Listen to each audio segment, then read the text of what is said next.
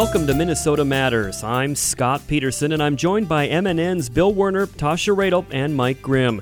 We're going to delve into what's going on in the North Star State. If it matters in Minnesota, we've got it covered. This week, the latest from the state capitol Gambling Addiction Awareness Month, an in depth look at COVID after one year, and the coronavirus's impact on mental health. But first, it was a busy first week of the Derek Chauvin trial in Minneapolis with jury selection underway. The big news late in the week. With regard to the state's motion to reinstate, the court is going to grant the motion to reinstate. Judge Peter Cahill made his decision to reinstate third degree murder charges against former officer Chauvin. The Minnesota Supreme Court on Wednesday denied the defense's request for a review of a third degree murder charge. That was in response to a previous decision by the Minnesota Appeals Court. Cahill heard arguments from both sides before issuing his decision. The state had been pushing for the charge to be reinstated. The defense argued that the Chauvin case is different from the Mohamed Noor case, which set precedent. As the trial began Monday, hundreds of protesters gathered in downtown Minneapolis to call for justice for George Floyd, including Anika Bowie from the Minneapolis NAACP. You are fighting against a system that has attorneys. Are fighting against a system that has a constitution that was not designed and had us in mind. George Floyd's sister Bridget called for an end to violence and remembered her brother as a man who loved his family and especially loved his daughter. And we would never get that back. I want you guys to continue to pray for our family because we need it. We need it. In the courtroom, prospective jurors were grilled by attorneys on both sides about whether or not they could serve and be impartial. What you wrote in your questionnaire, and I understand I'm not trying to trick you, but what you wrote in your, what your questionnaire is that they took the law into their own hands. Well, yeah, if a guy's you know sitting there telling you he can't breathe, and uh, you decide, I mean, a man ultimately lost his life that day. There's undoubtedly more information that I don't have, so I'm not in a position to judge. And a lot of relevant information, not just whatever. I think without knowing all the facts, it's it's impossible to say, well, that one was right and that one was wrong. vandalism of of the city and you know seeing the letters BLM um, whether that organization did it or not you know it was kind of hard not to not see those so not accusing that organization of actually doing it but it was hard not to see those letters Jury selection is expected to continue with opening statements in the trial set for March 29th. MNN will have continuing coverage of the trial in the days and weeks ahead. Now, switching gears a bit, COVID 19 and the George Floyd officer trials figured prominently again this week at the Minnesota legislature. MNN's Bill Werner has a recap for us. Scott, Governor Tim Walz announced more Minnesotans are eligible for the COVID vaccine, including more people with underlying medical conditions, also food processing workers and essential frontline workers. And the governor says everyone else in Minnesota could be eligible for the vaccine, potentially by mid April. a little bit of patience and the federal government's ability to ramp us up more, we'll get this even done faster.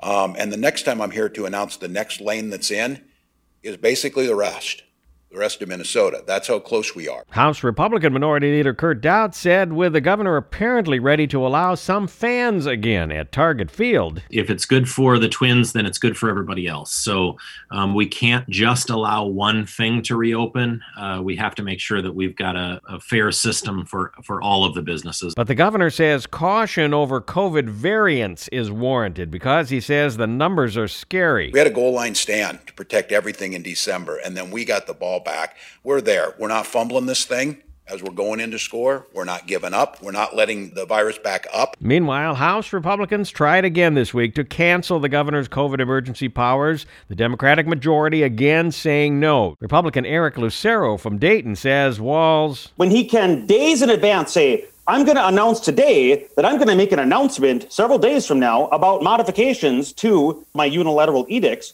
that in and of itself demonstrates the lack of emergency when he has that luxury. House Democratic Majority Leader Ryan Winkler responded. We have a bill moving that addresses the business owner concerns. This is a continuing crisis. It is getting better. Businesses would not have to pay state tax on forgivable COVID loans that they received from the federal Paycheck Protection Program. Under a bill that the Republican controlled Minnesota Senate passed this week, Duluth Democrat Jennifer McEwen says individuals should also be exempted from paying state income tax on their COVID unemployment benefits. Otherwise, barely making ends meet and now will find themselves in a situation where they're going to be stuck with a tax bill. But some senators expressing concern about the 200 plus million dollar additional price tag. Senate Republican Majority Leader Paul Gazelka says he hopes that issue will be addressed in another tax bill, but he says the tax exemption for businesses must happen now because of the looming tax deadline. April 15th is a lot farther away than March 15th. A portion of unemployment benefits is exempted from state income tax in the Senate's bill, but it will face a tough time in the House, where top Democrats say it should be the full amount. The governor's proposal to increase taxes on the wealthiest Minnesotans got a thumbs down by a wide margin this week. During debate on another bill in the Republican controlled state Senate, Rochester Senator Carla Nelson asked what would it do to Minnesota's tax ranking? Where would we be? Would we be the highest taxed? St. Paul Democrat Erin Murphy responded I know that it is important for some to understand where we sit on a list in terms of how much money we raise in revenue. But I am much more interested in the quality of life for the people of Minnesota. As the trial of ex officer Derek Chauvin began this week with jury selection, the Republican controlled Minnesota Senate passed a bill that would give the governor just over half of the $35 million that he wants for public safety during the George Floyd officer trials. But that measure does not include police reforms, which some Democrats demand, and so faces an uncertain future in the Minnesota House. Senate Republican Majority Leader Gazelka says those funds are needed for public safety. $20 million to help do that in Minneapolis, but frankly, along the pipeline and Bemidji, Wadena, wherever there are riots. But Minneapolis Senator Omar Fateh responds the bill is the opposite of reform. This account is uh, an example of more police brutality begetting more police spending in a vicious cycle with no good outcome no prospect of a brighter future. Luverne Republican Bill Weber says about George Floyd's death. I don't believe there's anyone in this chamber that condones what happened. But there were many different decisions that could have been made to keep the aftermath from being what it was. What this bill does, it says, we're giving you money, to do whatever you want. We don't want to know because we don't care to know. Minneapolis Democrat Patricia Torres Ray. Tougher penalties, no parole for attempted first degree murder of an officer, judge, prosecutor, or corrections officer. That under a bill moving toward a vote in the full Minnesota Senate after clearing a key committee this week. It's named after Waseca officer Arik Matson, who was shot in the head by a suspect over a year ago. Every day since the incident, I find out new stuff that I can't do anymore, such as is walking on my own or walking really any any distance there's never going to be enough justice, but this is at least a start. These criminals need to be held accountable and not have an option for parole. Committee Chair Warren Limmer said to Officer Matson and his wife Megan. Many of us will be praying for your continued recovery, and we thank you again for your service. Scott. Thank you, Bill. More Minnesota Matters after this. Minnesota Rural Electric Cooperatives. Who are we? We're your neighbors, coworkers, and friends. That's right, we live and work in the community too. Because of that, we're committed to making sure our electric services stay reliable, affordable, and safe. Throughout the state, Minnesota electric co ops work independent of each other, but with the same goal provide power to Minnesota. You have so many other things to worry about. Your electricity isn't one of them. Minnesota Rural Electric Cooperatives, bringing power to the people of Minnesota. Ranger Station. Yeah, hi. I'd like to report a bear sighting in the forest. Uh-huh. One second I'm having a smoke. Next thing I know, I'm face to face with Smokey Bear. Wow. And he told me it only takes one spark to start a wildfire. Did you know 9 out of 10 wildfires are caused by humans? I had no idea. That's why Smokey's famous and you're not. If you see someone in danger of starting a wildfire, step in and make a difference. Brought to you by the U.S. Forest Service, your state forester, and the Ad Council. Learn more at smokeybear.com. Only you can prevent wildfires. Welcome back to Minnesota Matters. I'm Scott Peterson. March is Problem Gambling Awareness Month, and I recently spoke with Susan Sheridan Tucker of the North Star Problem Gambling Alliance. on how many Minnesotans are impacted by this addiction and what resources are available to help. Approximately 220,000 Minnesotans fall somewhere on what we call the problem gambling spectrum, meaning that they're showing some signs of problematic behavior up through addiction. Um, typically, the statistics are that 1 to 2 percent of um, the general population um, does have a gambling disorder, a gambling addiction. So for Minnesotans, that would be about 56,000 people. And what sorts of uh, criteria are there basically to, to consider a person to have a gambling problem? What, how do we gauge that? So um, there is the, uh, the the DSM, which has diagnosed gambling disorder um, basically as a peer addiction to alcohol and drug drug use.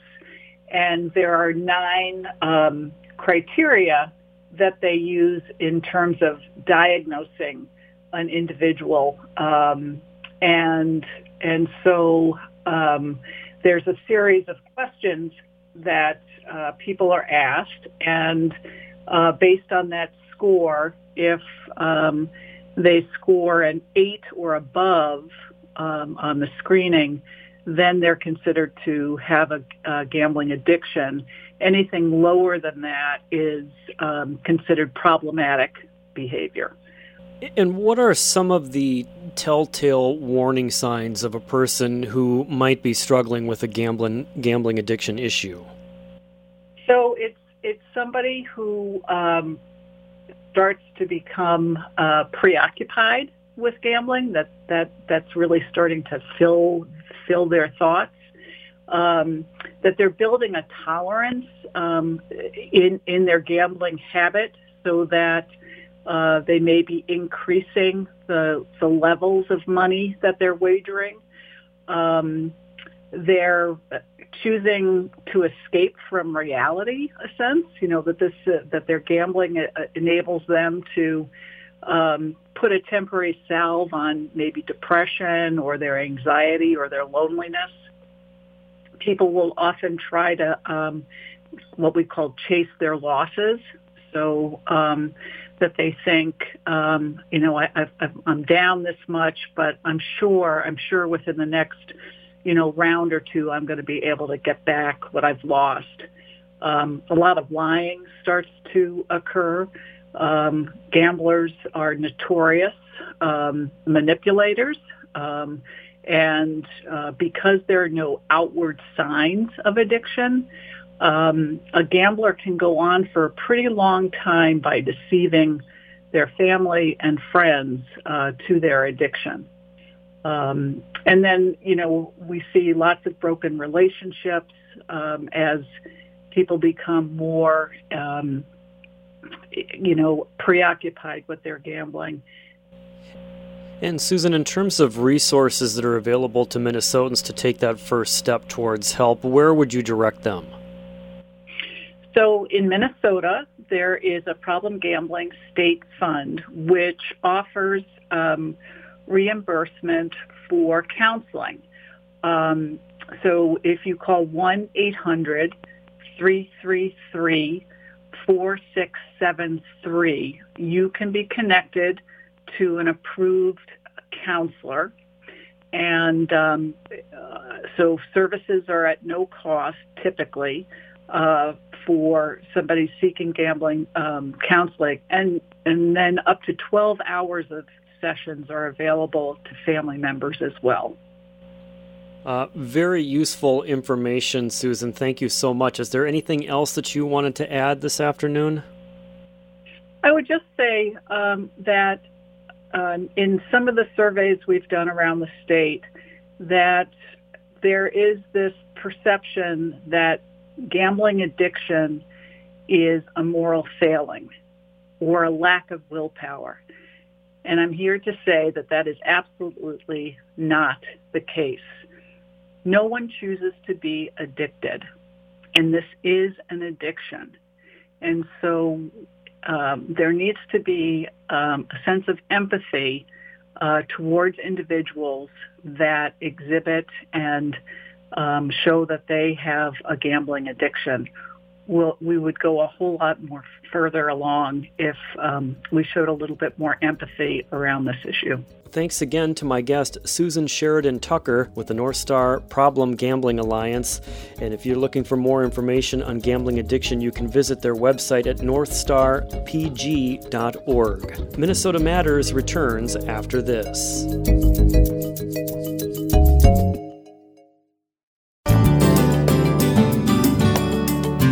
Welcome back to Minnesota Matters. Last week marked the one year anniversary of the first COVID 19 patient to be admitted into the M Health Fairview Bethesda Hospital in St. Paul. That facility quickly began admitting only COVID patients for the next seven months.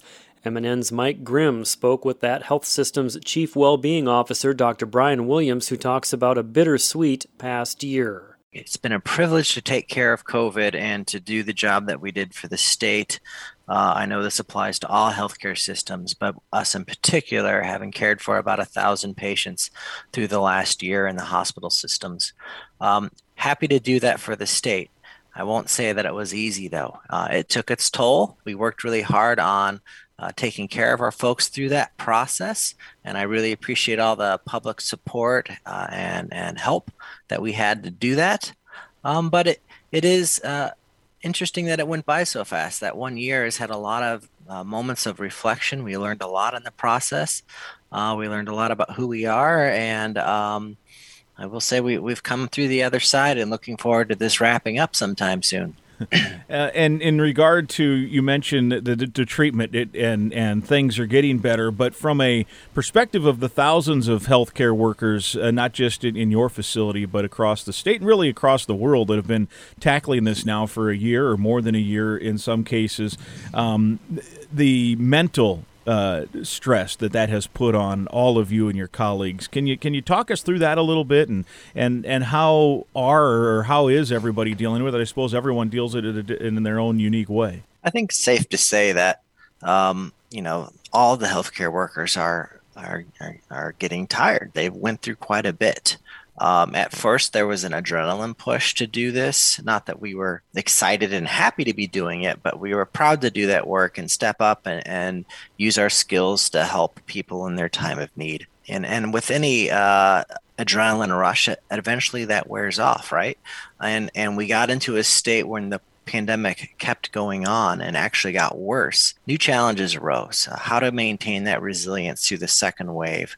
Um, and as it were, uh, the excitement of helping out uh, from a community standpoint, uh, that slowly faded away, and we found ourselves going into fall and the early winter um, with some new challenges and some new, you know, loss of resilience in some way. So it sort of made us retool how we connected with our folks to keep them going, how we rotated people on and off to keep them going. With your facility, the Bethesda, um, you guys kind of set a tone for and set policy. Really, some many of the mm-hmm. protocols, mm-hmm. some of the health, uh, uh, the, the, ways that the treatments were implemented. Uh, you guys were kind of a trailblazer, and that take us through some of the things that you guys implemented that then others uh, also uh, used.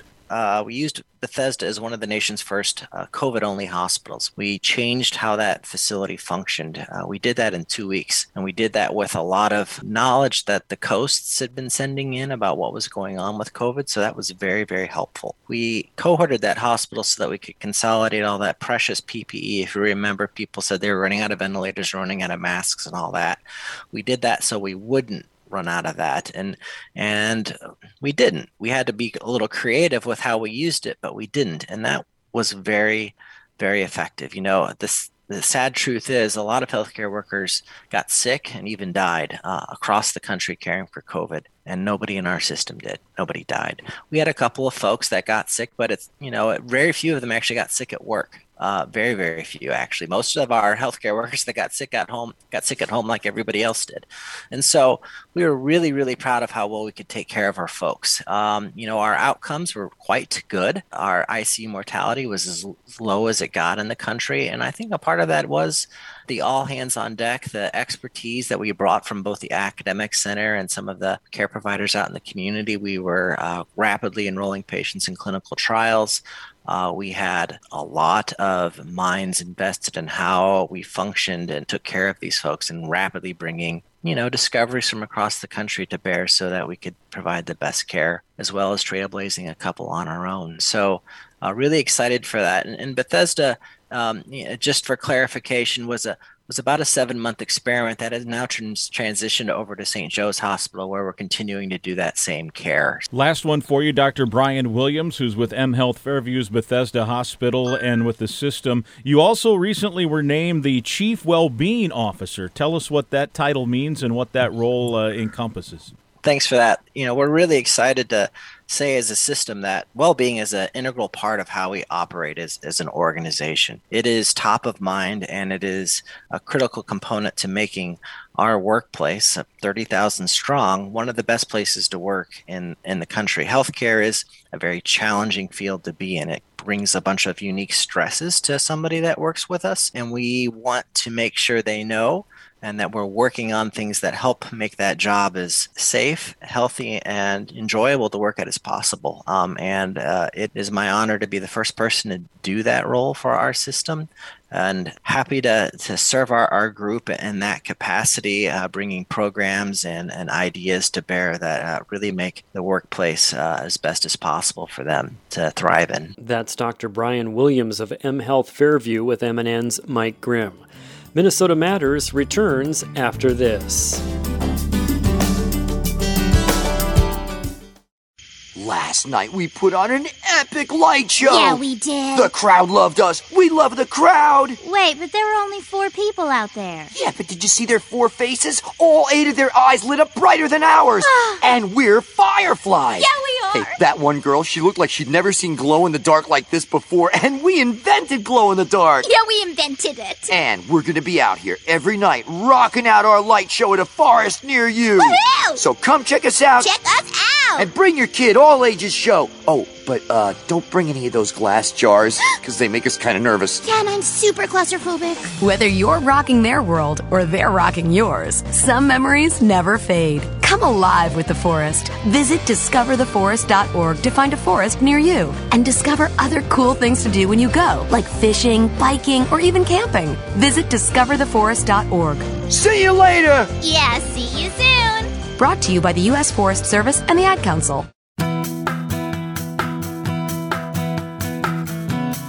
Welcome back to Minnesota Matters. The COVID 19 pandemic and the resulting economic recession have negatively affected many people's mental health and created new barriers for people already suffering from mental illness and substance abuse disorders.